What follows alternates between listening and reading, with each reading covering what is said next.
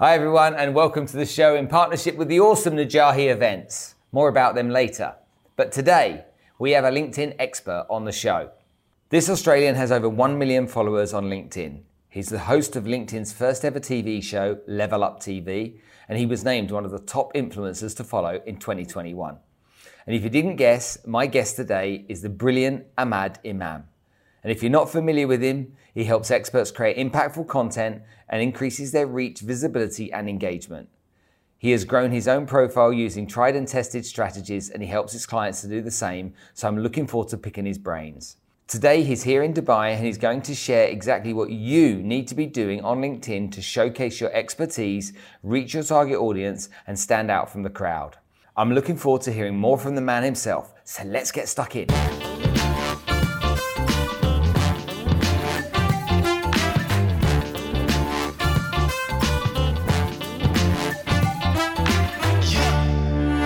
So, first of all, thank you for coming to join us on the show today. Most people can't say your name, but obviously we're in the Middle East, so we know how to say it much better than, than others do. So, yeah. Ahmad, t- tell me a little bit about yourself because you know you've got this monster following on LinkedIn. You've kind of like I don't know anybody else that actually has that, that's kind of regular. Let me put it that way. That has such a big audience, right? And I sit there with my 30,000 followers thinking I'm kicking ass. And then I see someone like you and I'm like, oh, I just told her no. I give up. I give up. So you're here in the Middle East, and it's great to have you here in Dubai. You've got Egyptian heritage as well, so all of the people here in the Middle East will have an affinity to you. Yeah. So just tell us a bit about that story. Sure.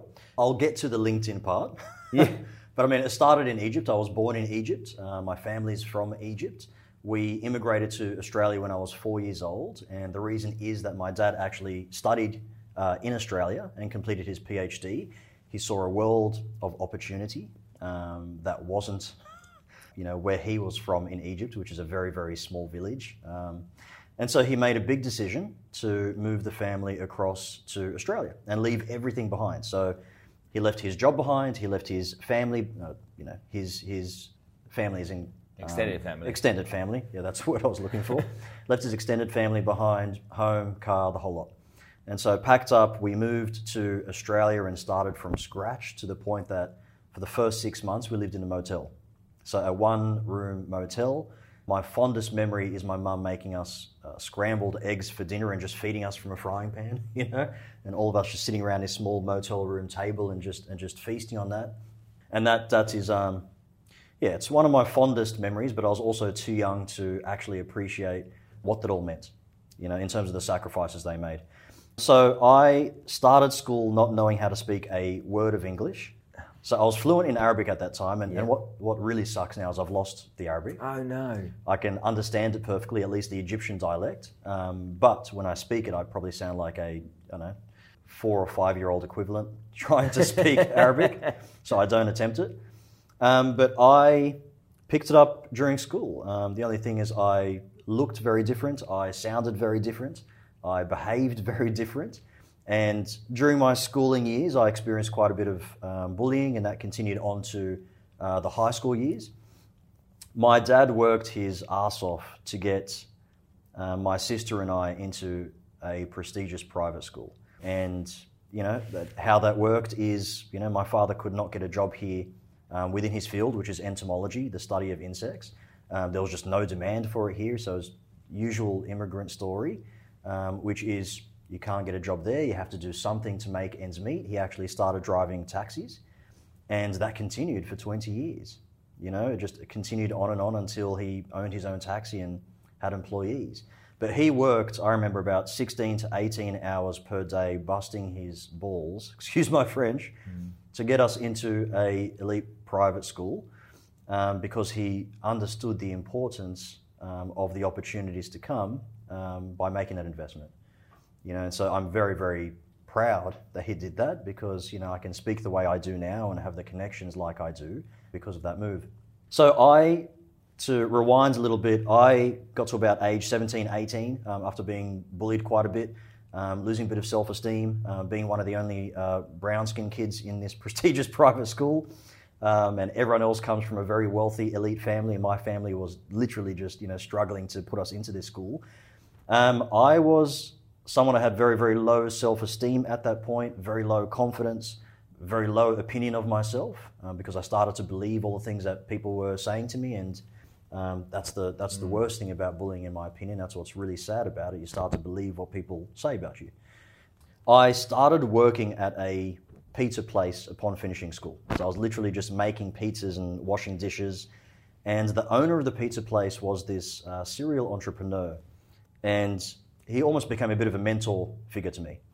Um, and he saw something in me that I didn't see in myself. I don't know what he saw in me. Um, but towards my end of my time at this pizza place, he actually gifted me something that changed everything for me. And he gifted me this 24 disc CD set by Tony Robbins. It was called Personal Power 2. Um, and this is Tony Robbins back in the day where his name was Anthony Robbins. Mm-hmm. And he looked like a bit of an accountant with the suspenders and the white business shirt. But I went home, I put on that CD, and it changed everything for me.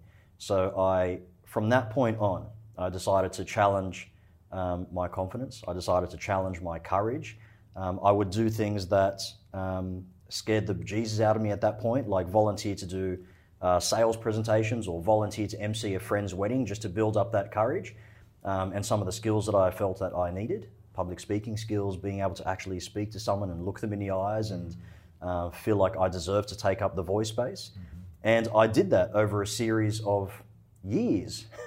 so, I mean, I, I, it was like a 10 to 15 year journey of building up that skill set and some of the qualities that people have innately. So, it was a bit of a journey for me. Um, and this leads into uh, me learning sales, uh, me uh, growing into a sales manager, a sales leader, um, and eventually finding my way on LinkedIn some 15 years later. and for me, LinkedIn was an experiment um, an experiment to see what it was all about. Is it a waste of time? Um, what is content creation? If I put out a piece of content, will people even see it? Or will there be crickets?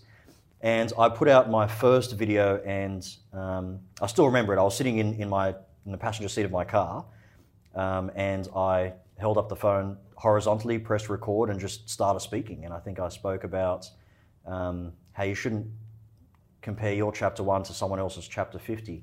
And I didn't realize how ironic it was at the time. But I put it out, I got about 180 views, and I thought that was incredible, thought that was really exciting. Um, I don't know, about 10 or 12 likes. Um, and uh, for those of you that are watching this, we've got a fly on the set. It's driving us all mad, but we can't get rid of it. So if any of you see us waving our hands around, you know why. Yeah, we're not just crazy. There is an actual fly on the set. Um, so that was the first video. Um, it went better than I expected, but you know, comparatively, it, uh, it, didn't perform too well. Mm. And then I decided to experiment, and I put out my second video, and I thought, you know what, like I'm not going to care about what what I look like, what I sound like. I'm just going to focus on my message. You know, that's what's most important, the actual message. And I just started speaking my truth in this second video, and I told a story about um, how six years prior to that video, um, that I was in between jobs. I was applying for a number of positions as Ahmad Imam, and I was applying for positions that were very much within my reach. So I wasn't stretching, they were very much within my reach. And I remember getting rejected by about 30 positions, right? So I applied through the recruiters. I got rejected um, by about 30 different recruiters. And I thought that was odd, like not even a callback for one, like not even a first interview for one.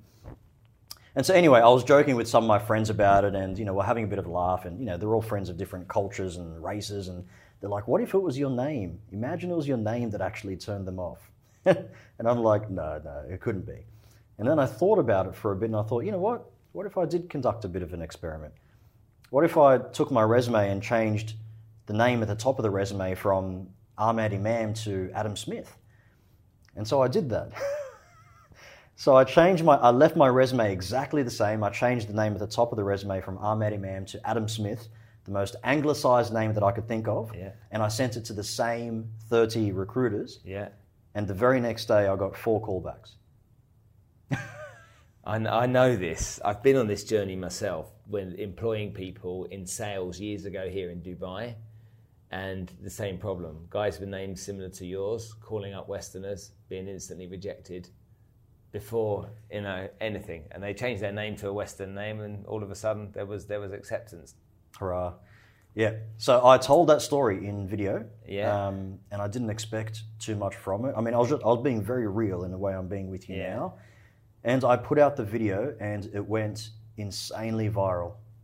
Um, and that's where it all started. And keep in mind, at that time, I might have had a few thousand followers, and the video reached hundreds of thousands of views. And all of a sudden, there was a community of people um, in the comments. Everything from recruiters saying that, um, yes, this does happen in the industry, unfortunately, to to job seekers saying that yes, this has happened to me, to people that were just in shock at the story, um, and from there, just like I got put on the map from this one video.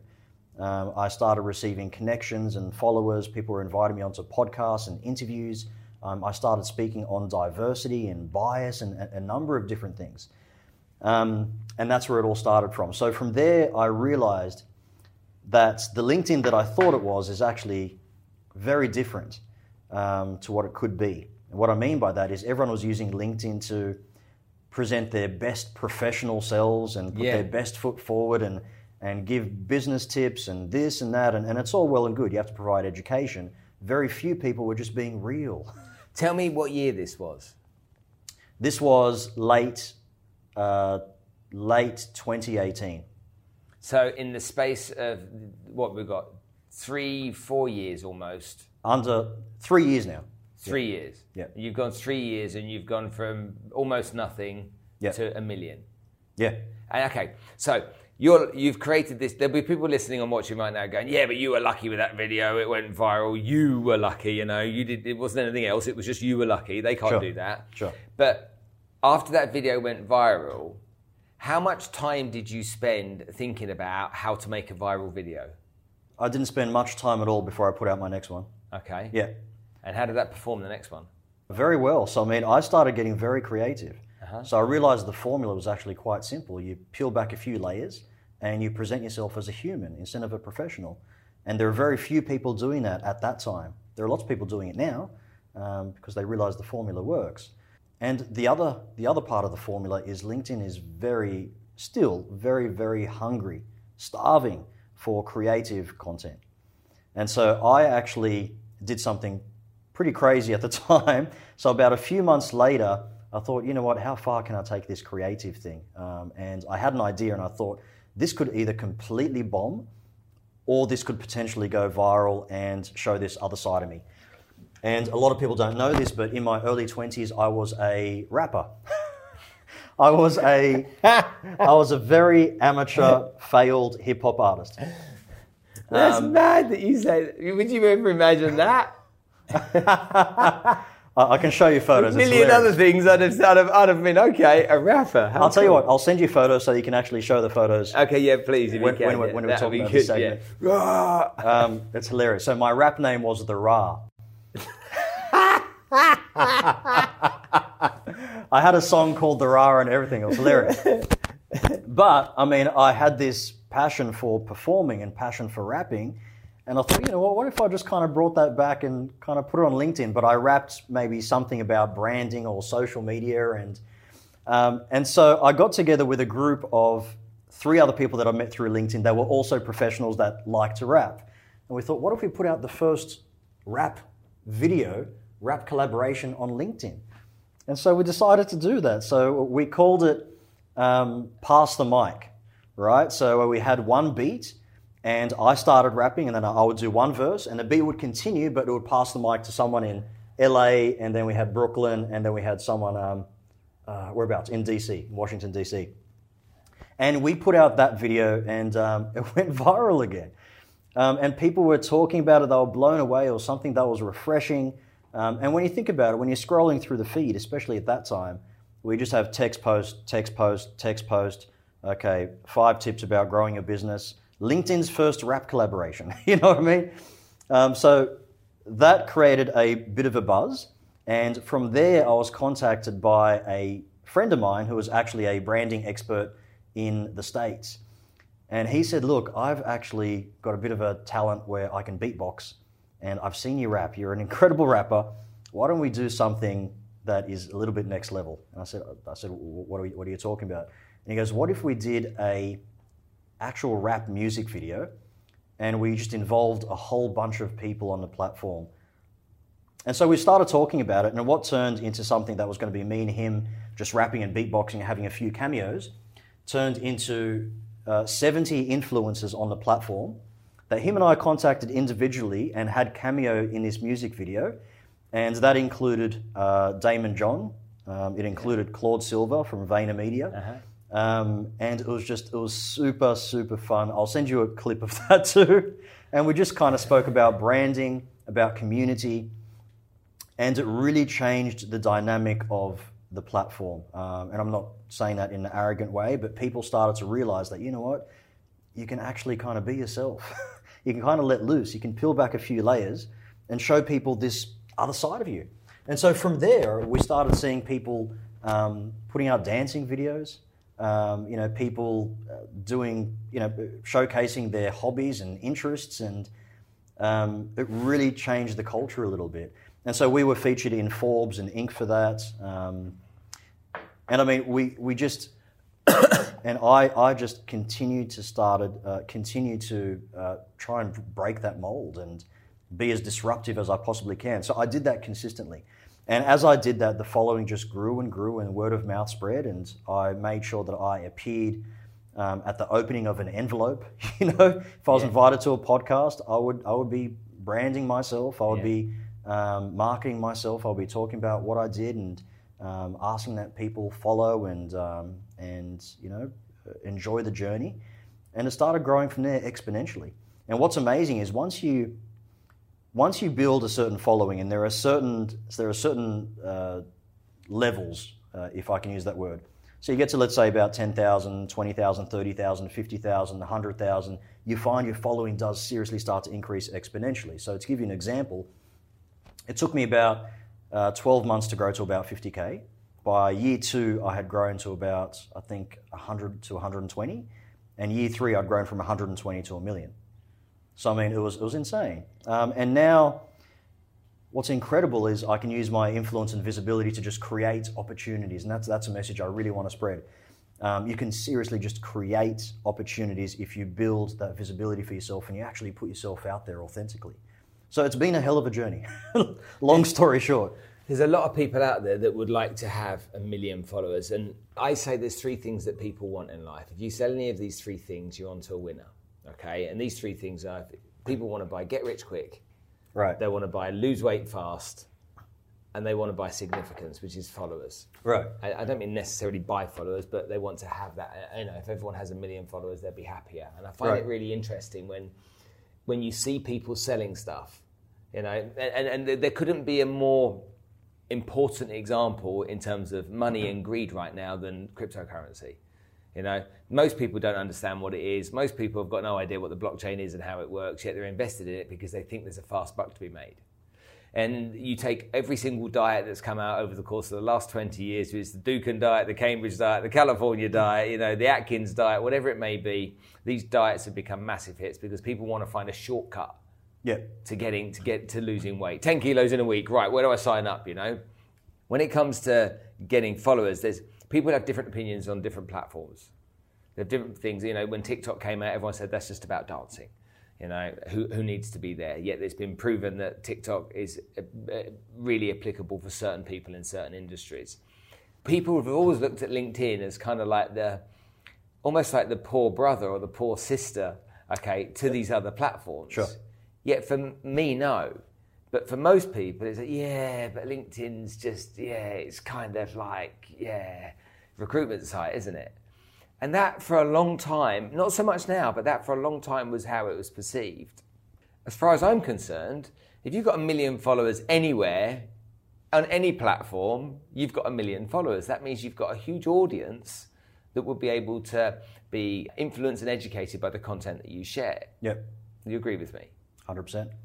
So, a lot of people, when they try and build an audience on LinkedIn, will go connecting, connecting, connecting, connecting, connecting to people, you know, and LinkedIn over the years have reduced that down, the amount of people can connect with. Yep. But having followers is different to having connections, isn't it? Very much. Followers is people that are clicking to follow you. They're not clicking to connect with you. They're clicking to follow you because Yep. they want to get your content. Yep. I know that there's not many people who are going to make a rap video. Okay. and the people that are watching and listening to this right now are going to go, I'm not making a rap video. There's got to be another way than that, okay? I don't know anybody that beatboxes, and, I, and I couldn't even think of a rap name anyway. I can come up with a rap name for you, I'm sure. but what advice would you give to people that kind of get that it's important, but don't necessarily get committed to doing what they need to do? And then what would you tell them to do? So first of all, in relation to LinkedIn, it started off as a you know a job seeker platform where you would showcase your you know your digital CV. And when video got introduced to LinkedIn about three three and a half years ago, it fundamentally changed the platform into a content creation platform. And that's that's why we're seeing huge amounts of content created now. To answer your other question, obviously people can't, a lot of people can't rap or dance or, or showcase themselves as, let's say, entertainers, and that's fine. What I teach my clients to do, and my clients aren't entertainers by any means, they're high net worth individuals, ultra high net worth individuals in very serious and professional occupations. I teach them to lean on their values more than anything. And if anything that's fundamentally changed in business now in terms of trust, it's that especially uh, millennials and, and definitely Gen Z, is that they're not gravitating towards you know the, the bigger, larger brands that showcase all the marketing. They're gravitating towards personal brands more than anything, and personal brands that then complements the business brands, right? Elon Musk versus Virgin, um, Gary Vee versus VaynerMedia. Um, it's been proven to work. And so, what I ask my clients to do is to actually lean on their values, get clarity on their values, whatever that might be. And that's the foundation. So, I've got clarity on my values. My values are kindness, optimism, growth, integrity, respect. And every single piece of content I put out touches on one of those values in some way.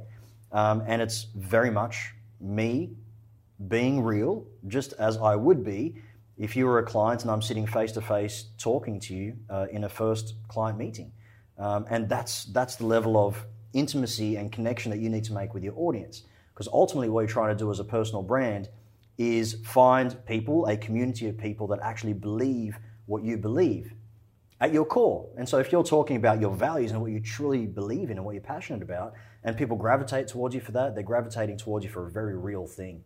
And that builds not only a loyal following, it builds raving fans. And there's a big difference. Okay, let's take me as a guinea pig here for a minute. Okay, the poorest performing content I have on LinkedIn is micros of my podcast. Okay. That, without a doubt, performs the worst on LinkedIn. Right. Performs You mean relative to your other content pieces? relative all, all of the other content pieces I produce. Yeah. And it's like, it's almost like it's, it's virtually ignored. It's that poor in terms of the engagement from people seeing a, a one minute micro. If that one minute micro is on Instagram or on Facebook, then that's a completely different response that I get from that. When I when I do video content that's not micros, but it's video content and me talking, it doesn't have the same engagement as when I create written content and I'm Right. controversial. Yeah. Okay, so I, don't, I won't I won't do anything that's vanilla. I do controversial because I think there's a I need to be honest with people. That's Yeah. Why do you think that that LinkedIn doesn't doesn't like one minute video micros from a podcast or audiences on LinkedIn don't, but on Instagram they do? It's the culture of the platform, um, and it's really how the platform started. So, I mean, like I said, video has only been around for three years on LinkedIn. It's still relatively new, considering LinkedIn's been around since 2002. And most people are absorbing text posts or image posts or scrolling through the feed and reading as opposed to viewing. And that's very different from Instagram. I mean, Instagram has the reels now. TikTok, you know, has its six to 15 second videos. That's the culture on that pl- platform that people expect. Um, videos are also measured very, very differently from other content pieces. You know, so to receive a view as a video, you need to have someone watch it for at least three seconds, and then that counts as a view. Whereas on a text post or an image post, for example, all they need to do is press that see more button, and that counts as a view. So it's just a, it's just a much easier way to absorb content.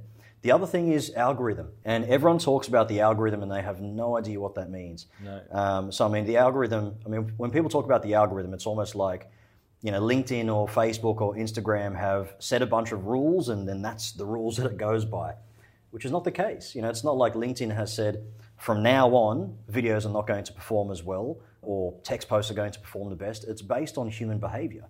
And that human behavior will then determine what the algorithm, which is a self learning algorithm, actually decides to display to the audience.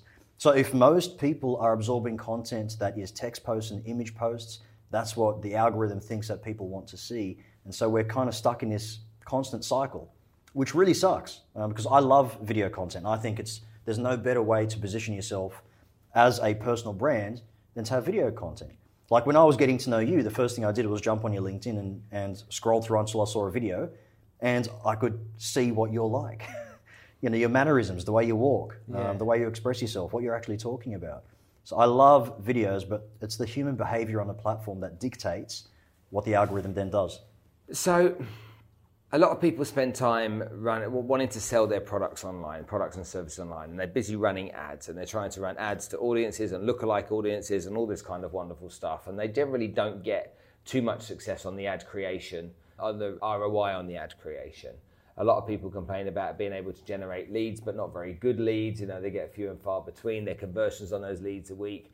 And again, I'm no expert, but my belief has always been rather than running ads on a product you're trying to sell, why not run spend behind the content that you create and build your audience and then sell to your audience once you've, once you've built your audience? Would you agree with that? 100%, spot on. So, I mean, the problem that we have is people are far too impatient they're trying to build a following, but they're trying to sell at the same time, and that doesn't go hand in hand. Yeah. Because you can't build trust by doing both.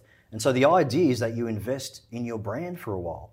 And that might be for the first year or two years, not selling a single thing, but giving away a huge amount of free value in the form of content, educating, inspiring, uplifting content. And that's how it works. So, I mean, I'm seeing people that grow a following of two to 3,000 followers or connections, and they're like, all right, I've got two or 3,000 people that are now watching this channel. I'm going to start selling. I should be able to get maybe 1 or 2% of those people to convert. And that's the way they approach it. And before you know it, they've just destroyed the trust in the audience that they built because they're selling far too soon. So, I mean, look at Gary Vee. Gary, it took Gary Vee almost 10 years to get to where he is now. 10 years of creating just free value add content. It took me three years to get to a million. And, and to this day, Believe it or not, I haven't sold a single thing, but I've attracted a whole bunch of opportunities my way to the point that I've built two businesses. One of them that's a um, six figure monthly business purely from LinkedIn and the visibility that I have from LinkedIn. So it works, but people are just selling themselves far too short and being too impatient far too early. Okay, so can you spend money then promoting your own content on LinkedIn and do that effectively to grow your audience? Yeah, you can. You can promote content and and you know your business page on LinkedIn. Your business page. You can't promote a personal page just yet. So how do you build a personal brand if you can't spend money promoting it? You build a loyal community, one person at a time. Okay. And how often should people be posting on LinkedIn? Right now, when you post something on LinkedIn, it kind of disappears into a black hole after about one or two days. As in, it's no longer on a feed. Very rarely do people see it or engage on it. So just by that standard, I would say to create a piece of content at least once every two, one, one to two days. And the goal is to just remain in the feed, you know, whether it's by you posting content or engaging on content, but be visible in the feed. And how important is controversy or a, I don't know, I support Trump opinion when it comes to segmenting an audience into people that are going to you know engage with you and think he's the same person as me and separate those ones that won't anyway. I've seen that happen a lot. So i mean people posting you know political content um, or seriously controversial content um, and it does certainly segment and it probably creates a lot of attention just not the right attention. And it depends what you're on the platform for. If you're on a platform to build a specific brand that is centered around politics or some sort of controversy, then by all means, go for it. If you're on a platform to build a personal brand that's going to complement your business, then no, it's not something that I would recommend. And but I, I, will say, um, all the pieces of content of mine that have gone viral have either been disruptive, or they have been shocking vulnerability, um, or they have been controversial from a personal standpoint. Um, so doing something different works, but within limitations when people connect with people on LinkedIn, I get connection requests every day. Should I accept everybody or should I be selective? I am selective about my connections. I'm not selective about my followers because that's not something I can control. So I don't care who follows me. Obviously, I love my audience, but anybody can follow me without me having to say accept or anything like that. But the people that I want as connections are people that I want to be decision makers and people that are closely aligned to the things that I have as business objectives or future aspirations. Do you think people, if once they've built a, a relative audience, I don't know, whatever the number is, yeah, oh, doesn't matter, and they've been producing content on a consistent basis for let's say a year, do you think people should do outreach marketing on direct approach marketing on LinkedIn? Look, again, it depends on what you're on LinkedIn for. So if you're on LinkedIn for lead generation, then by all means, it actually is very complementary. If you can build a solid brand and give free value, and at the same time, behind the scenes, the magic is happening in a direct message and you're actually reaching out to targeted people. And at that point, they go onto your profile, they see this amazing profile with content that people have engaged on, lots of free value, and it builds your social currency. That works. My clients, for example, um, that are high net worth and ultra high net worth clients, they're not on LinkedIn to generate leads. you know, they've got very successful businesses. They're on LinkedIn because what they want to do is transfer and translate their offline influence, and they have a lot of offline influence because of the positions that they have and the status that they have, and translate that to a strong online presence that builds their social currency. That's what they're looking to do. But that's for, for people listening to this podcast, that's a, a much smaller percentage. It is. Okay. Yeah. Your, your, average Joe, your average guy that's, uh, I don't know, general manager of XYZ company or sales director of ABC company here in the UAE or UK or wherever, he's, he's looking at, if I'm going to put time into this, mm-hmm. I want something out of it. Yeah. You know, I'm selling my my my uh, my products, my service, whatever it is. So he, he has to. If there's a strategy, no matter how long it takes, if you know up front as a strategy, you can decide whether you want to do it. So if someone was to say to everybody, right, you've got to produce content every day, okay, that's interesting and valuable for 18 months, and then you can start marketing to your audience, then that's a formula that people can follow. If it is you've got to do it for three years, okay, and you can't do it unless you've got 25,000 followers or, or connections, then, then there's, there's a strategy to follow. I just don't think people know what it needs to be, and that's why they get it wrong. So if you're on LinkedIn specifically to generate leads, and you are, let's say, small medium businesses or, or, or small medium business or much larger, I would recommend first investing some time, be it six to 12 months, in just producing free value add content genuinely free value add content in order to build a community. And you might build a few thousand people, five to 10,000 followers within that time, especially if you're producing some, let's say, you know, edutaining content. And at some point, when you're comfortable, you can then uh, switch or complement it by then going into the DMs or hiring a lead generation business and approaching people within your space. Um, so approaching them um, and, and have it be very, very targeted. And that can then complement your content creation journey and let's say your lead generation journey. Call it offense and defense. But don't start selling and destroying the trust too early. So that's, that's my point. How important is LinkedIn Live? Because um, people seem to have to fight to get it, didn't they, over the years? You know, it came out, you know, I, I got it relatively easy, but I've had people going, How did you get it? What happened? And I was like, I, asked for it. And yes. people have like still not got it, even though they've been asking for it over and over again. How, how yeah. important is it? Um, again, it depends what you do. Like, I mean, if, if you want to use it as a channel to, to further strengthen your community, and it's a very, very different way to putting out feed content because you're live with your audience. They can ask you questions, you can answer those questions, you can understand exactly what they want from you and, and how you can add value to them. So it's a very different medium. And if you're keeping it consistent, um, it can be a very, very useful tool to make yourself visible. And the special thing about live video is that there's no hiding behind live video.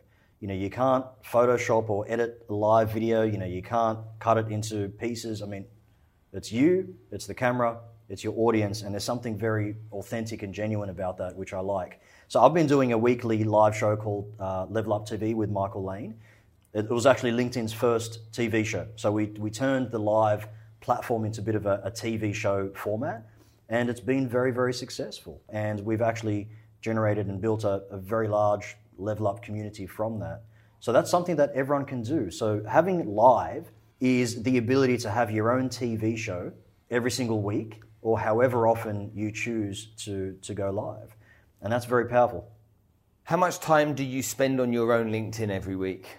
LinkedIn for me is part of my business. So, I mean, LinkedIn for me is a huge amount of visibility. That's where my opportunities come in from. I have a team that helps me maintain my visibility. Um, obviously, I'm creating and curating a lot of content, but a lot of the admin stuff on LinkedIn uh, in terms of keeping up with comments and messages and that kind of stuff, obviously, I need support with now. Um, but for me, I spend a good, you know, let's say three, four hours personally. Um, and that's a combination of creating content, um, engaging on content, and also business related. Now, you've been here in Dubai just a, a short period of time. It's your first time of coming here. Yep. What do you think of it? I love it. so I've, I've fallen in love with it. So for me, coming from this Egyptian heritage and also being raised in Australia, I feel like it's somewhere in between both. And I really get that vibe. The food is incredible, and I'm, I'm doing this because I'm trying to hide my belly as we speak. yeah, my wife is not going to recognize me. And it's a world of opportunity in every industry. So I'm, I'm seeing blue ocean, I'm seeing gaps in different industries, um, and I'm really excited by it. And we all agree the food's great, the great restaurants that are here. What do you, what do you think? In the, how long, how long have you been here? Two weeks. Literally two weeks. Literally two weeks. In the two weeks that you've been here, what industries, when you look at them, pop out and you're like, that could be better, or that could be better? What kind of things have you seen? Media, uh, entertainment, specifically those two industries I'm really excited about, especially entertainment. So, I mean, I, I've seen a huge gap in TV, and I know that Dubai specifically has huge plans to turn this region into the new Hollywood. And I have no doubt that they can do that. Um, so, I mean, that's going to be incredibly exciting. Um, but, I mean, we're talking a, a country that's, you know, 50 years old. And with that comes so many opportunities to potentially uh, improve on, on certain areas. So I'm personally looking into that. And it must have been pleasant to arrive in a country and not having to go into quarantine while you were here. Oh, I can't tell you how pleasant that was. It was very welcome. Yeah, and, and for those watching, I've been in lockdown for the last three and a half months in Sydney. It's been painful, um, and keep in mind that's our third lockdown. So, yeah, I'm going back to quarantine once I go back home. oh man, and how much longer are you here for? One week. So three weeks and then into two weeks of lockdown. Yeah. Oh man, people in Dubai, you know, we- we're very, very fortunate. You know, we, we live in a country that um, doesn't have politicians that run it. Okay, the royal families are in charge of this place, Yeah. and when they say this is what we're going to do, you do it. Yeah. There's no discussion. There's no people on the streets going, no, what about my rights? You know, there's none of that. The government Yeah. said that's what you're doing. You're staying home for 23 hours a day. You can leave for an hour a day and Yeah. do some exercise, or you can go to the shops, but you must get permission. Well, because of that, we came out of lockdown faster than anybody else, and we never went back into lockdown again. Because of the vaccination program, and I know there's the anti vaxxers and all that stuff going on out there, people going, I shouldn't have to have an injection. Well, the government said that's what's going to happen. You've got two choices. You can join the program or you can leave. But you're very welcome to join the program. So, what would you like to do? And and I think it's, it's really interesting when you get a country that's that's been no nonsense about it. We've seen property prices skyrocket like crazy in the last 12 months, like like insane amounts of growth. We're here on the Palm right now, off the charts, like literally off the charts. Yeah. And that's because people from all over the world were like, I'm going to go live there. I don't want to. I don't want to live somewhere where you know I could be locked down again and again and again. I'm going to go live somewhere where they're, they're, they're open and allow me to live my life. Yeah. Um, oh, and there's a benefit that we have from a tax point of view as well, which is quite quite attractive. But but when when when you see that and then you compare it to Australia and you compare it to Jacinda down in, in New Zealand getting a load of flack recently, and you see what's happened in Europe, it's like they've mastered it here. They've done some things really, really well, and we should we should sometimes stop and appreciate, you know, how, how smart the government have been about doing what they've done. So The for pa- you, it's pan- got to be like a kind of like a breath of fresh air. Yeah. The pandemic has reset the world, in my opinion. And a lot of people are shining their light on Dubai and on Africa, uh, which, is, which is very refreshing to see. You know, and, and the message here is that we are the future, and all you have to do is look around and, and you witness it. You know, so I only had to be here for 24 hours before I, I realized that, okay, this is very different to anything that I'm used to, not just culturally, um, but just in terms of the technology and in terms of the speed at how quickly they're evolving. I've never seen anything like it. You know, so mm. this is a space that people will be watching very, very closely, if not already. I think we geographically are in probably one of the best places in the world as well because yep. we're seven hours from the Far East, we're seven hours from Europe, we're in 10 yep. or 11 hours across from Australia, and we can fly with that great airline that we have. We can fly pretty much direct to anywhere nowadays. So it has that advantage. Okay, lastly, before I finish, I want to talk about business with you, okay? Because we talked about LinkedIn. How do you make your money? A few different ways. So I'm a presenter, I'm a host, I'm an ambassador. All of those generate revenue, and I'm also a social media consultant to high net worth and ultra high net worth individuals. So, as a social media consultant to ultra high net worth individuals, what does that involve? The same as if I wasn't ultra high net worth, but just with more zeros on the end? so, ultra high net worth individuals, like I said, do not need to generate leads. Sure. They have a very different approach to social media and to branding and have a huge amount of influence that, that they want to translate to online. And most of them specifically LinkedIn, um, because you're not going to find them, you know, dancing and, you know, and taking influencer shots and that kind of stuff. Um, and so that's what I do. I help build their influence and visibility online, specifically LinkedIn, that helps them build their social currency and match this offline influence that they already have. Um, because a lot of them, in terms of being business people and very sophisticated business people, um, when they're doing very high end business deals and they might have someone from a different country or from a, a different project look them up online and they don't see anything, mm-hmm. it kind of reduces that trust and, if anything, it prolongs mm-hmm. um, the sales cycle. And they're very, very big sales um, projects. Um, and so for me, I, I, just try and amplify what they already have. I don't create a character or anything like that. I just truly believe in understanding who they are and what they can bring to the table and just completely amplify that and build their influence and visibility that way. And so, do they want a done for you service or do they want to learn how to do it themselves? And how much do you charge? It's done for you service. It's a done for you service. And how much would it cost them to do that? Look, it's a white glove service. It depends on the work that they need. So, you know, they can reach out to me and I can talk to them about what. What's the most they're going to ever spend? The most they'll ever spend? Wow. Um, 15, 20K per month. Okay. Um, and look, it depends on the size of their team and how many brand ambassadors they want. Um, I've got people that I know, very wealthy people that I know, that are friends of mine, and I'm like, "Your LinkedIn shit." and you know they've sold businesses for hundreds of millions, and, and they've got um, a new business they set up where they, they want to invest that money, okay, into startups and other, other business opportunities. And I'm like, nobody can research you because you're LinkedIn shit. You know, we've got a picture of you, we've got your name, and, and there's not a whole lot else apart from your education there. Why aren't you doing it? Oh, it's oh, it's just it's just a headache. It's a stress, and I'm like, yeah. but you you need it. Now, maybe they're in the mid 50s, maybe they're in the mid 60s, but they really need to have that kind of visibility. So what you've been saying through this this, this interview about that really resonates with me because I'm just thinking I need to give you the names and numbers of a few people to help out that I know because I'm like, don't you get it? But maybe some people just don't. Maybe it's it's maybe it feels like it might just be too much hard work.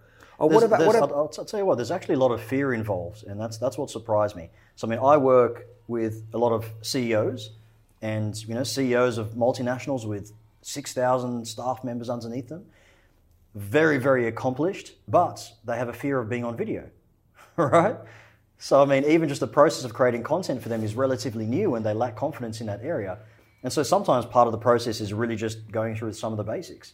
Um, but absolutely, send them my way. I mean, I've got packages anything from $2,000 per month up to 20000 again, depending on how many staff and, and how many members of their leadership team they want to build their brand for. Uh, so I can certainly assist. Before we finish, the last question I've got 30,000 connections, followers, whatever they are on LinkedIn.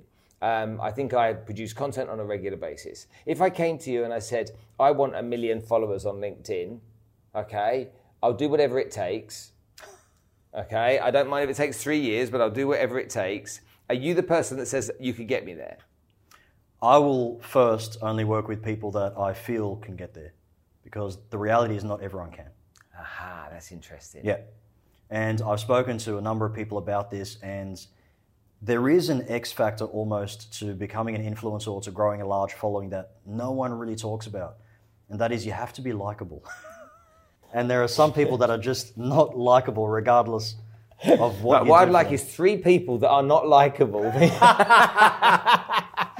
the least likable people on LinkedIn, though. Okay. And likable doesn't mean you have to be entertaining or funny or quirky. Um, just some sort of likable quality. And How would you go about? My gosh, what a horrible thing to say to somebody.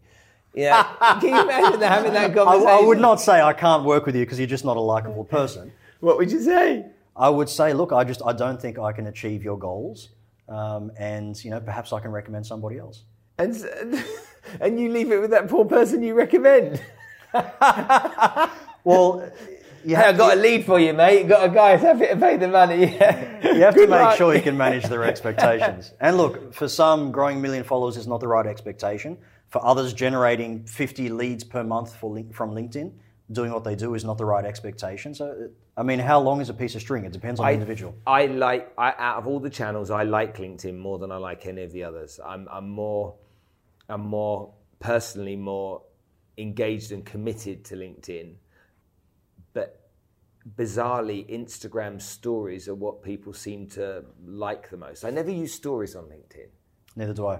I, I don't even understand why they're there. Well, they're actually removing stories Are they? because it was um, incredibly unsuccessful. Right. Okay. I find that quite an interesting thing. But Well, they had to try it though. So Well, they had to try it. They just they completely got the target demographic wrong and their behavior wrong. The Instagram audience loves stories, and when I'm on Instagram, I love stories. You know, I'll flick through stories and, and reels all day. When I'm on LinkedIn, you know, you kind of have a different mindset. yeah. You know, I'm I'm kind of on LinkedIn for a purpose. Like I'm, it's a business. I'm connecting with people. I'm networking. I'm creating opportunities. I'm not going to spend an hour just scrolling through stories and wasting time. So if I came to you and said, that's what I want my outcome to be, okay, what do you do then first? So practically then you're going to go look through my profile, you're going to study everything about me, and you're going to say, right, okay, can I get this guy to where he needs to go? Yep. Okay. And let's say you say, yes, you can do that in your mind, you think you can do it. What work do I need to do to get there? Is there stuff I'm going to need to create? Is there content I'm going to create? It's, it's a super easy process. So, because of the nature of the people that I work with, like people like yourself, they're not going to spend hours per day on LinkedIn. You know, so I try and minimize the work for my clients to maybe one hour per week, and it's a completely done for you white glove service, and I take care of the rest. Initially, of course, I need your assistance to understand more about you, and so I'll take you through a personal branding checklist and ask you a number of questions that I want you to answer, and from there, I can optimize your profile and your brand, as in your LinkedIn profile and your LinkedIn brand, to best reflect who you are and to amplify everything that you are. From there, my team will then create consistent content pieces for you. Everything from image posts to carousel posts to doing video edits to quote images. Um, again, completely centered around and aligned with everything that you and I have discussed Yeah. about how you wish to be positioned. And we will do everything from post that content to comment on the comments that come through on your post to engage on other people's content. I mean, we're going to make you as visible as you possibly can be via your content and also via engaging on other people's content because that's a large part of the process as well. You can become very, very visible simply by commenting on very targeted people's posts. So it's a completely done for you service. Um, anyone that you feel is successful in their own right, but their online presence sucks, um, is where I can help. I build their influence and their visibility and make that match their offline presence and their offline influence. There's a lot of people. This is not just a high net worth thing. At the end of the day, Yeah. the, the, the, the ROI on spending two, three, four, five, six thousand dollars a month, okay, in the long term will be huge potentially. You, you sit there with hundreds of thousands of followers, then it only takes you to post one or two things before you start to have people start thinking about what you do and how you make a difference. All right, And, and the exciting thing is the real world opportunities that come your way mm-hmm. from building your brand, building your influence and visibility. Very, very exciting things. I mean, when you when you jump on LinkedIn every single day and your messages are full of people that are inviting you onto podcasts and interviews, um, asking to, to have a chat about your services, um, asking about a potential collaboration or can we talk business and discuss a joint venture. I mean, when your inbox is full of those messages every single morning, it shifts everything. And so, yes, it's an investment and it's absolutely worth it. It's been fantastic sharing the microphone with you and a fly Is it still here? this morning. No, I think I think it's left us. And, and I want to, uh, re- I really thank you for coming coming over because I know we tried to get this sorted out earlier on in the week and it didn't happen. But Ahmad Imam, thank you for joining us on the show. My pleasure. Thank you very much.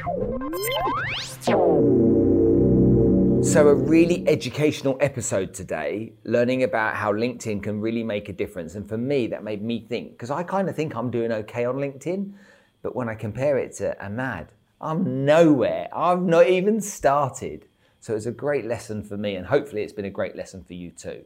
If you enjoyed this episode and you're listening on iTunes right now, please do me a massive favor and leave me a five star rating. You've no idea how much that means. And if you're listening to this on any other podcast platform, show some love, give us a like, give us a follow, some engagement in some way, because the more you do that, the more other people will see this content and be able to engage with it too.